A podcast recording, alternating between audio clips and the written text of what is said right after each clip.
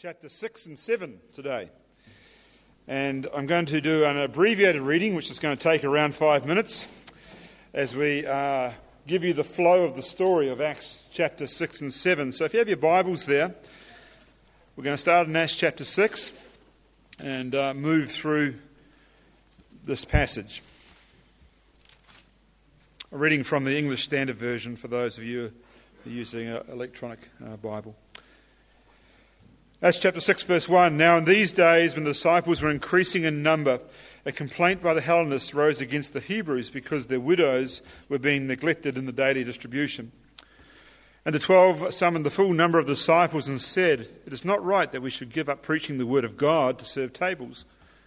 Therefore, brothers, pick out from among you seven men of good repute, full of the Spirit and of wisdom, whom we will appoint to this duty. But we will devote ourselves to prayer and to the ministry of the word. And what they said pleased the whole gathering. And they chose Stephen, a man full of faith and of the Holy Spirit, and Philip, and Prochorus, and Nicanor, and Timon, and Parmenas, and Nicholas, a proselyte of Antioch. These they set before the apostles, and they prayed and laid their hands on them. And the word of God continued to increase, and the number of the disciples multiplied greatly in Jerusalem, and a great many of the priests became obedient to the faith. And Stephen, full of grace and power, was doing great wonders and signs among the people. Verse 11. Then they secretly instigated men who said, We have heard him speak blasphemous words against Moses and God. And they stirred up the people and the elders and the scribes, and they came upon him and seized him and brought him before the council. And they set up false witnesses who said, This man never ceases to speak words against the holy place and the law.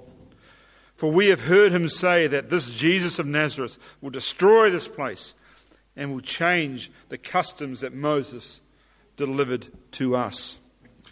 Chapter 7, verse 1. And the high priest said, Are these things so?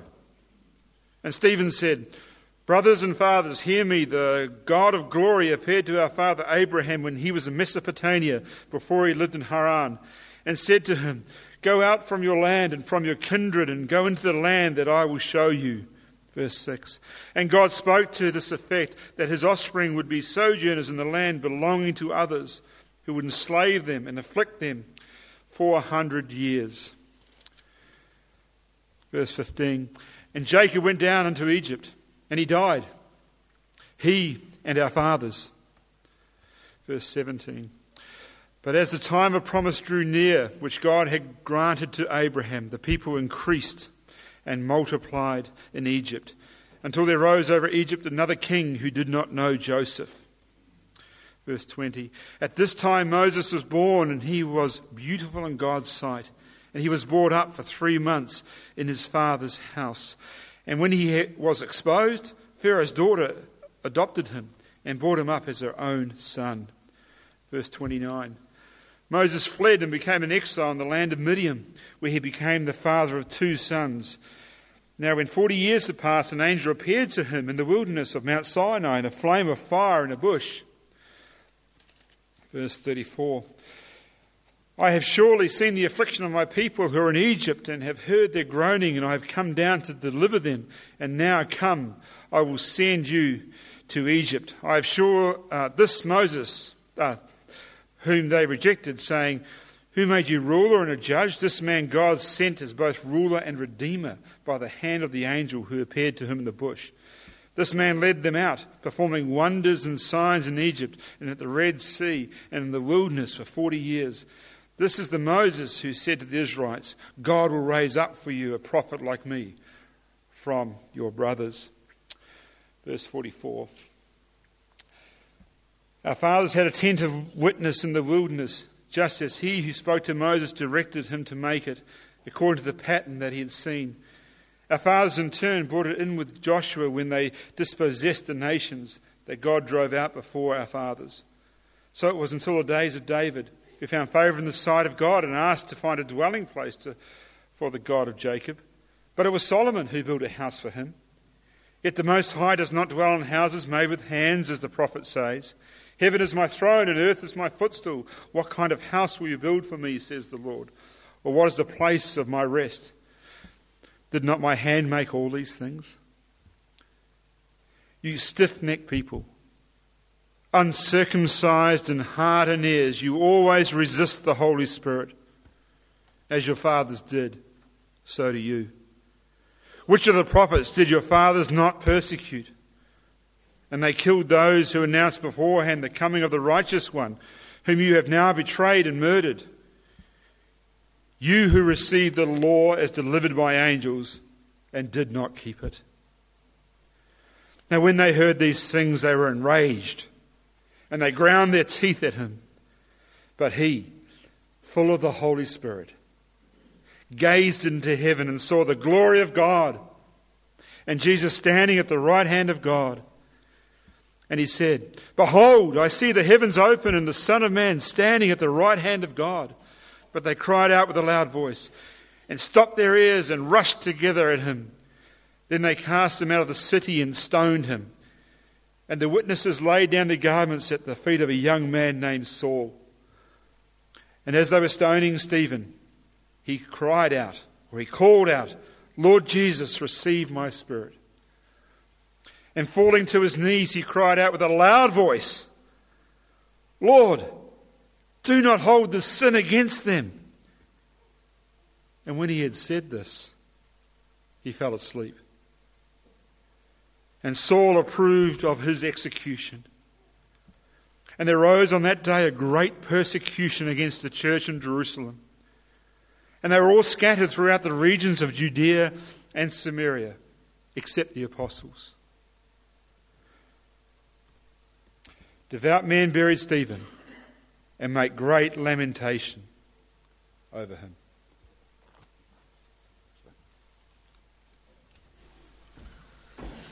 Thanks, Nath.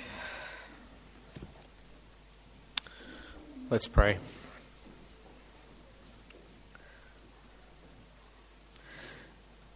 Lord Jesus, we come before your throne.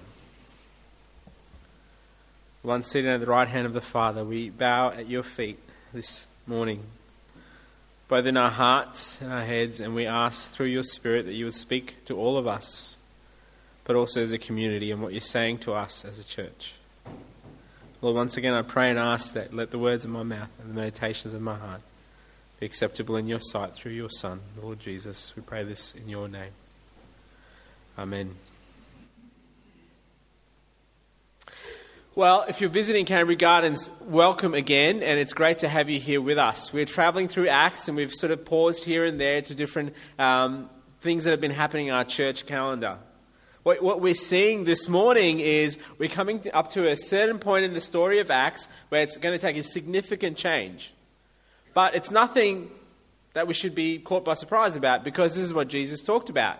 In Acts 1, he actually said that, listen, when you receive the power of the Holy Spirit, as we are celebrating Pentecost today, he will come, he will empower you, and then I'm going to send you out, that you will be my witnesses. You'll be my witnesses in Jerusalem, Judea, and Samaria, and to the ends of the earth. And this is what's going on. The gospel is starting to grow, the gospel is starting to spread. People are coming and turning to Jesus. But just as the gospel is growing, so is the opposition. So are those who, against the gospel, are standing to come quite prominent in the story of Acts.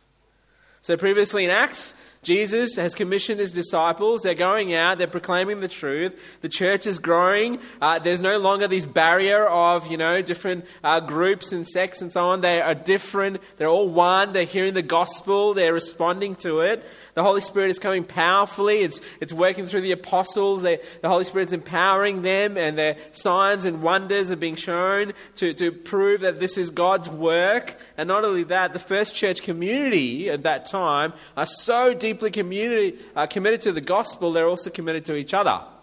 They're no longer looking after their own interests, they're looking to the interests of each other. But there is some issues that are about to happen. And Nathan read that for us. But just before this section, what's happened is that the apostles once again have been arrested. They've been uh, told, listen, you need to stop talking about the gospel. You need to talk, stop talking about this Jesus, this Jesus of Nazareth, this Messiah that you're proclaiming. That is not a good thing to do. We're going to command you to stop talking. And you read this in the previous chapter. But there's this really key thing in Acts 5. But one of the leaders themselves A Pharisee turns around and says this thing. He says, Listen, so in the present case, I tell you, keep away from these men and let them alone. For if this plan or this undertaking is of man, it will fail. But if it is of God, you will not be able to overthrow them. You might actually be found opposing God.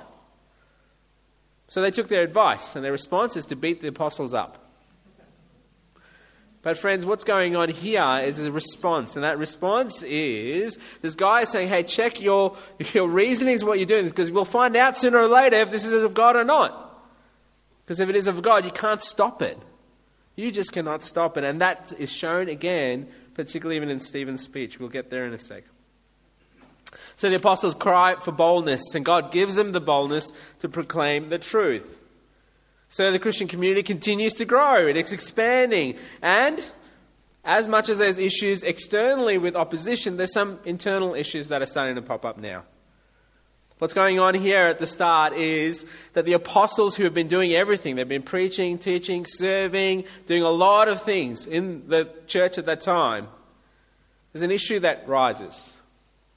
So there was no like social system like um, you know Centrelink and things like that in that time. So the widows were in many ways they didn't have any income if there was no family going to look after them. So their extended family, the church, became their family, and so they would have to meet their needs. And there was an issue that rose up. And there was no, nothing like a new issue. There was constantly you see them in the, New Testament. But particularly guys and uh, people who speak in who are Greek-speaking Jews and there are Hebrew-speaking Jews, and and what happens is an issue comes up where the Greek-speaking Jew widows are not getting any of the um, the the need in the money and the food and so on. So the apostles call an emergency AGM, and they recruit all uh, these people to come and say, "Look, let's think this through. How are we going to extend uh, out um, our leadership?" And it's not just for the sake of, um, you know, to meet this particular need. It's actually to turn around and say, hey, we have a purpose, we have a commission, we have a calling that Jesus has given to us, and that is to preach God's word and to be committed to the ministry and to prayer. That is their position description that's given to them. That is their main task. So they sit down and think, okay, well, let's have this AGM. Let's work out, let's write out a position description of the kind of people we're going to look for to fill this particular role, but also to free us to do this, the things that God has called us to do. What are the position description or, or the role description that's given? Well, the people who are they're looking for have to f- be available to serve the tables. This is a, a service ministry. This is meeting the practical needs. But not only that, they have to be full of spirit, good reputation, in other words, no one, everyone that they think about these people are talking positively because they see the gospel in them, they see Jesus in them. And that's why they go further and they're full of wisdom. This is wisdom from God. And that's the kind of position description that's given. Now, we know that in Acts, now what's happening is the Holy Spirit is giving them discernment. There's no casting of lots. The Spirit is moving in them to give them discernment. And they mention someone. His name is Stephen. He's described as a man full of faith and of the Holy Spirit in verse 5. Now, as Nathan's read patches of this section, we won't be going verse by verse. And the temptation is to read something like this and go, wow, that's a pretty powerful story. That's amazing. And the temptation might be, well, what is that relevance for us today? Well, if we believe God's word is relevant for all time, well, it is relevant for today too. And what is the reason why God has put that in there for us as well? My friends, this true story of Stephen's martyrdom, his death, there are a few things that we're reminded of. That Stephen's story, this story of God in this whole section, is actually a reminder about the story of you and me. It's also a reminder to us that God's unstoppable plan, you cannot stop him at all.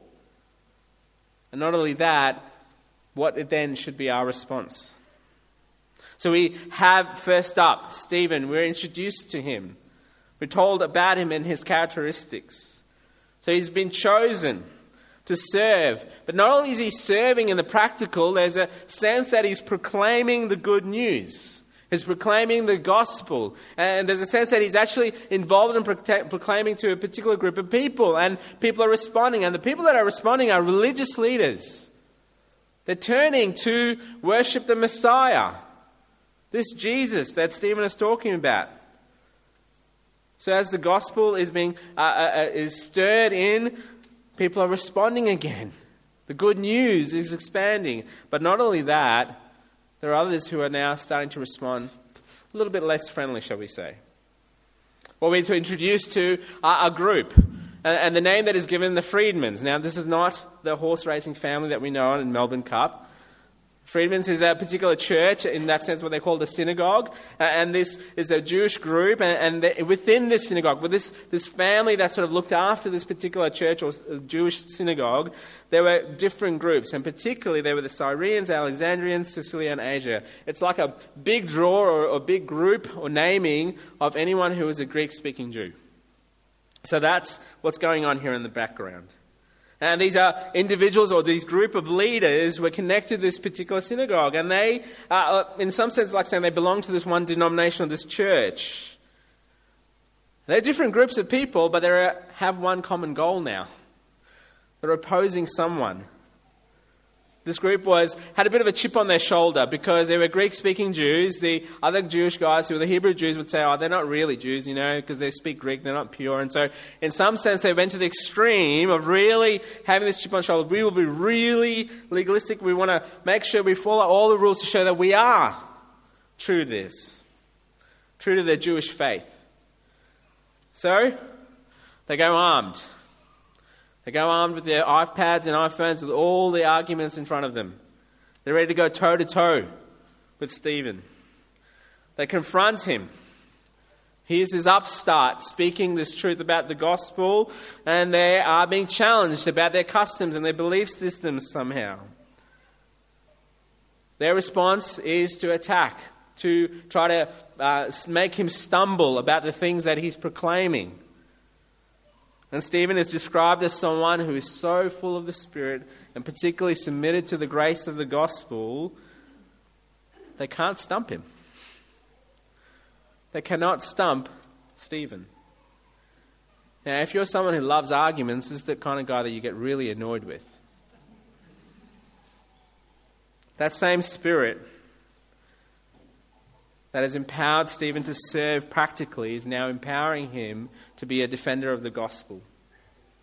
And this is nothing new because Jesus actually talks about it. The, the guy who wrote Acts also wrote Luke, and he talks about in Luke 21 hey, listen, when you stand before people who oppose the gospel, don't worry, the Spirit, my Spirit, the Holy Spirit will give you the words to say. Now, is their response to turn and go, oh, Stephen, you're so right, we totally got this wrong? No. Their response forces them, and there's something deeper going on. They are driven by pride. They can't admit that they're wrong, to the point that they gather false witnesses. They tell these false witnesses to make up some stories. And what they want to do is to accuse Stephen of something significant, particularly in that time. That's this idea of blasphemy. Now, blasphemy is much more about Stephen saying God's name in vain. No, no. This blasphemy is, to, is the idea that what they're trying to accuse Stephen falsely is to say, hey, this guy is saying that the things of God, the, the things that are so true to our Hebrew background, uh, this Jewish background that we, we, you know, we, we know who Moses is, he's the great prophet. And not only that, the, the law, and not only that, the temple. This guy, Stephen, is a guy, a follower of someone who disregarded all those things, spoke against those things, and he's doing the same thing. He's putting our traditions, our faith in question. Now, the early church in that time was still going to the temple, but they were no longer restricted by a, a place. Worship now became about every day, all the time, about everything that you do. It was no longer a place or destination, it was internal. Because now the Spirit of God had come.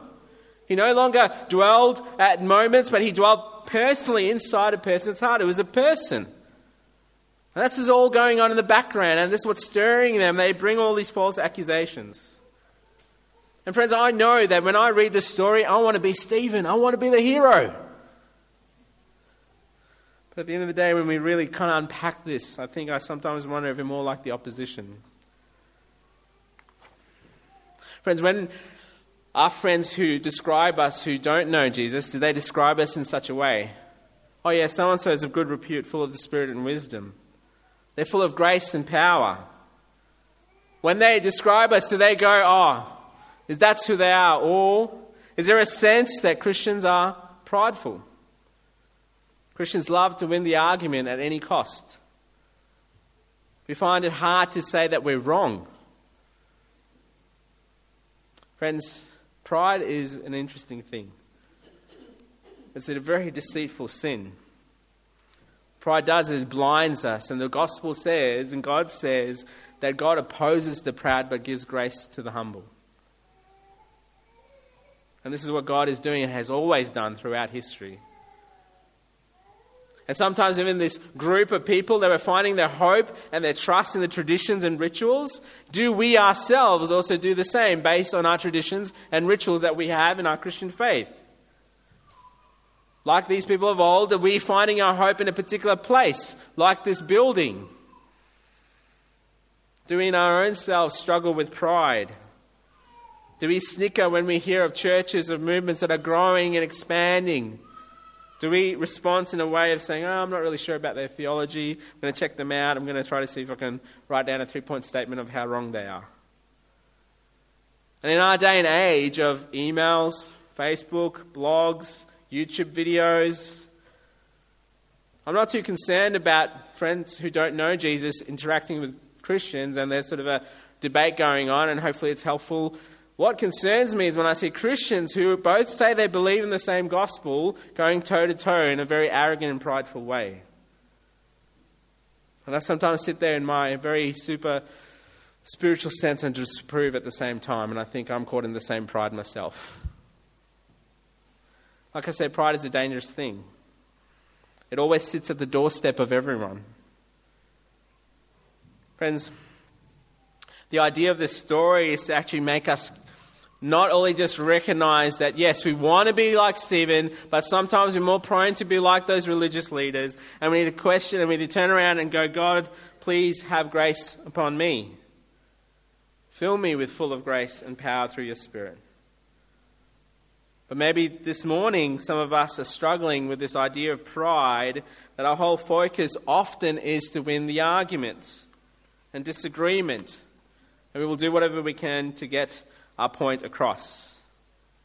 What does this pride drive these men, these leaders? It drives them to chase after Stephen to the point to eventually physically kill him.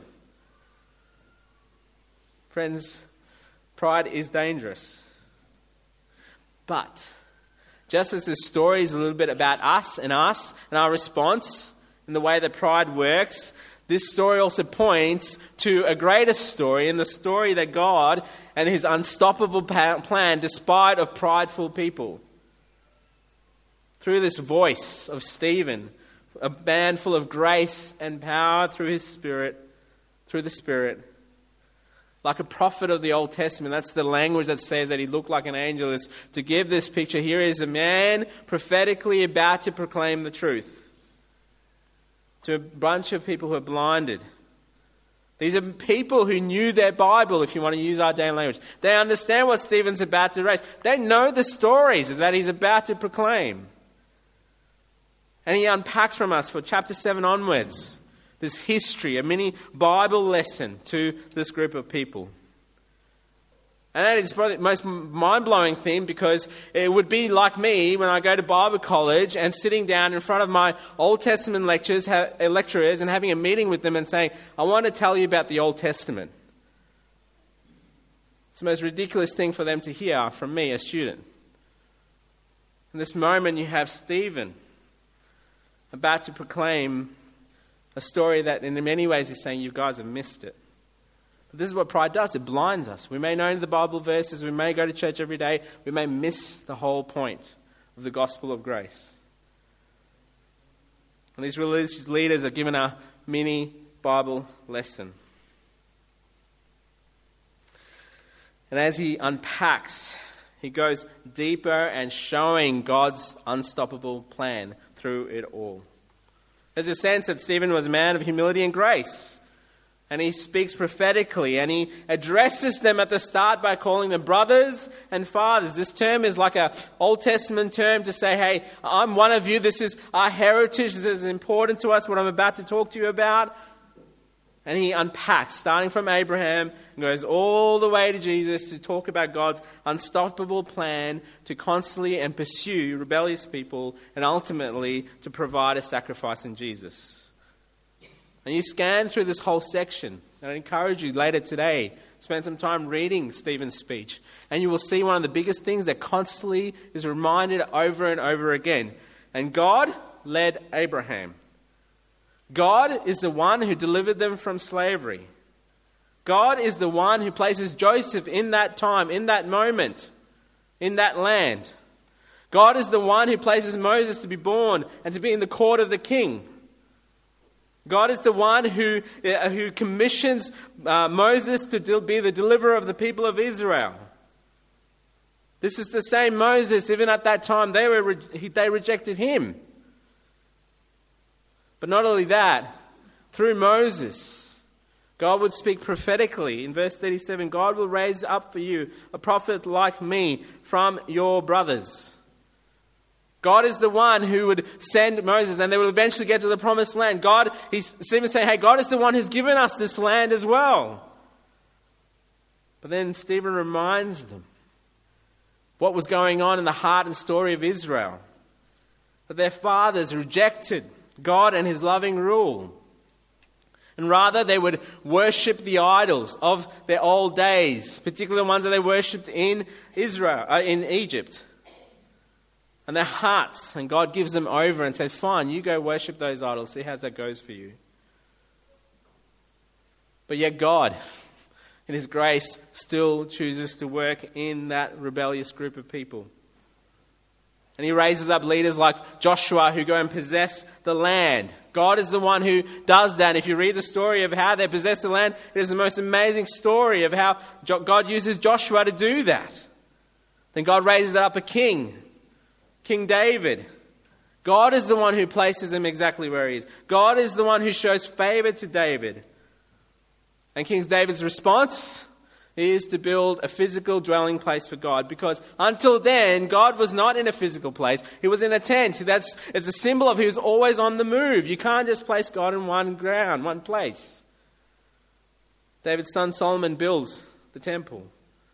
See, what Stephen's doing very skillfully, empowered by the Spirit, he's both facing those false accusations, who are they're saying, well, here's Stephen, he's actually talking about this Messiah that he follows, talked about the temple being uh, rebuilt. This is the guy who doesn't actually appreciate the law and the commands that we follow. This is the guy who's speaking against these things that we've so grown up and so ingrained in us. So, what Stephen's doing is he's, he's presenting to them, hey, look, I have great value in this. But not only that, he's, I think, also driving a point. Guys, you've missed it. You've missed what the Bible story is about. And not only that, he's saying to them, hey, you find your security in this temple that you go to, but you've forgotten who God is. He shows the reality of Moses and as a leader, and but not only that, he says, "Hey, the whole point of Moses, all this, and to the point that we are today, this was God's purpose and plan to bring a greater Moses, a greater prophet." But you wanted to box God in. You ran into other gods.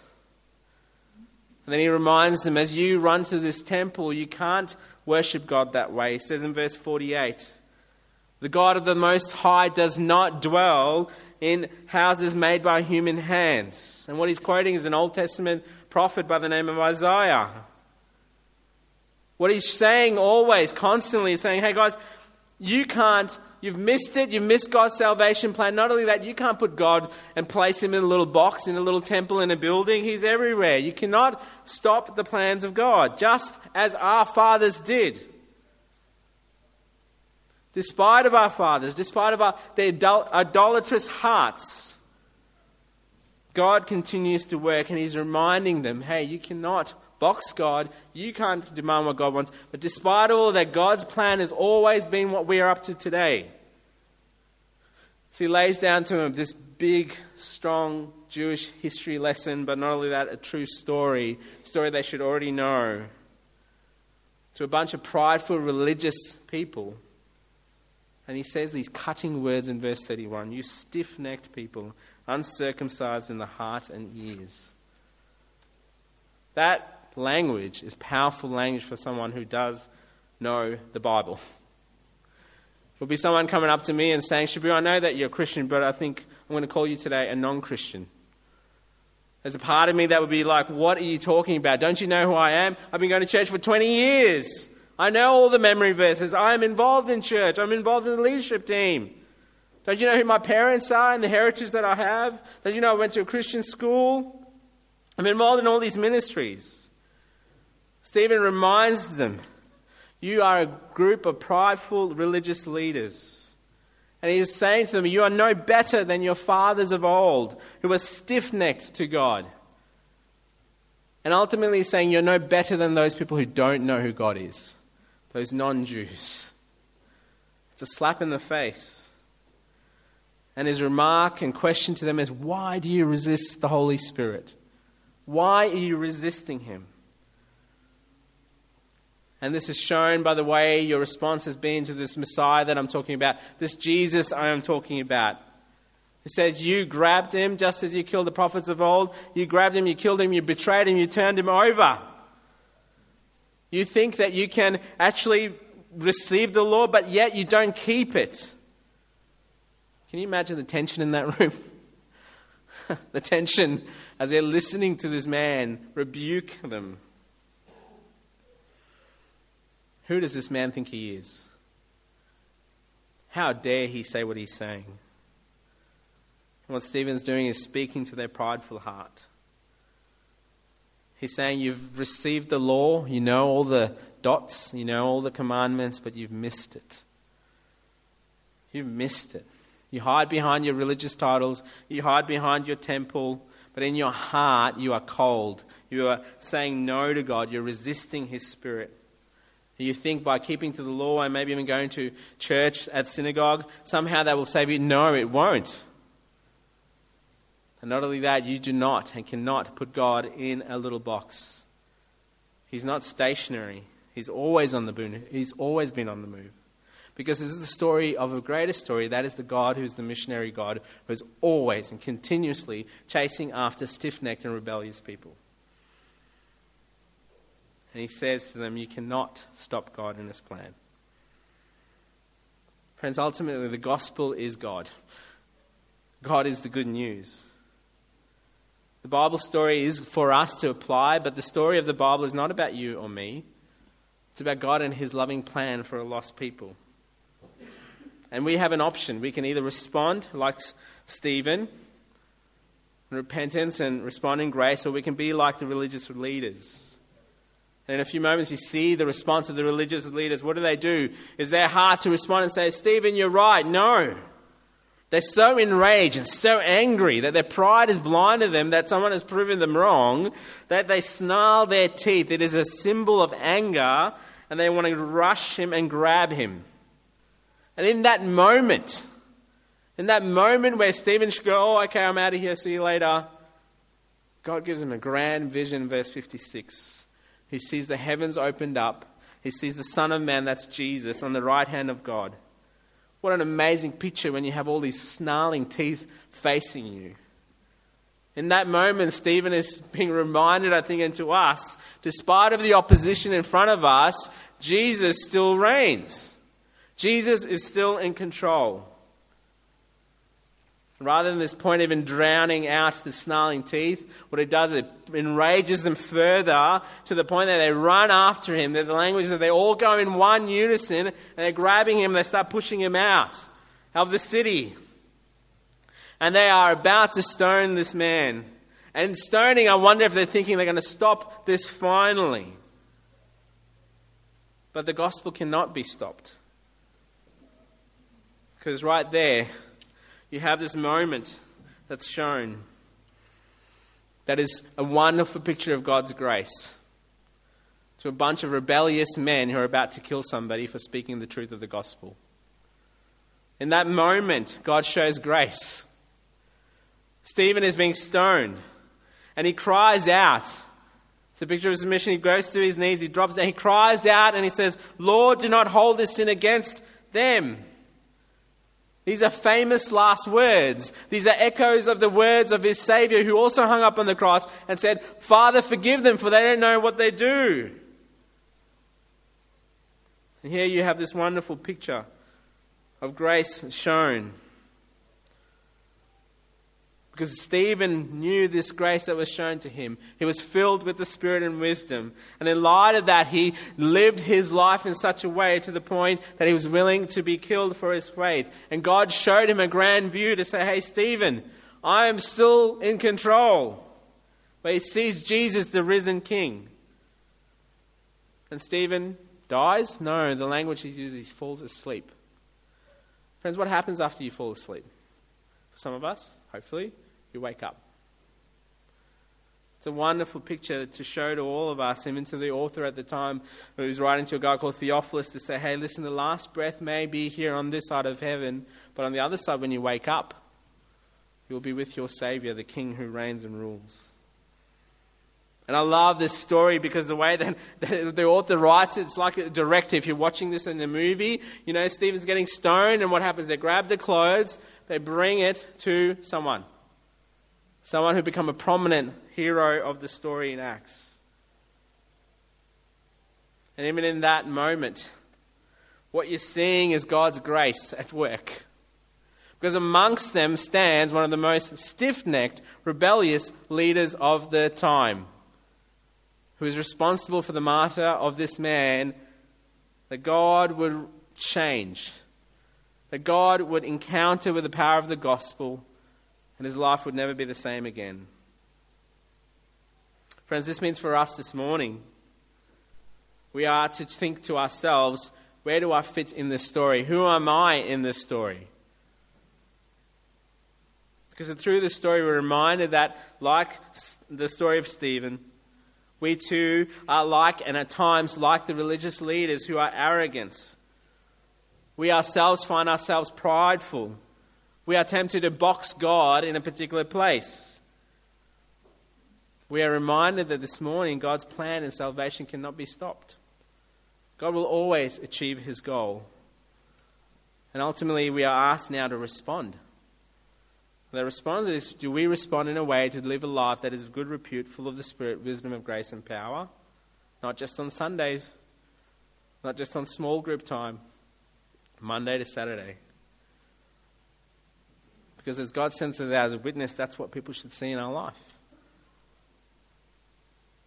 So, in light of that, some things for you to consider.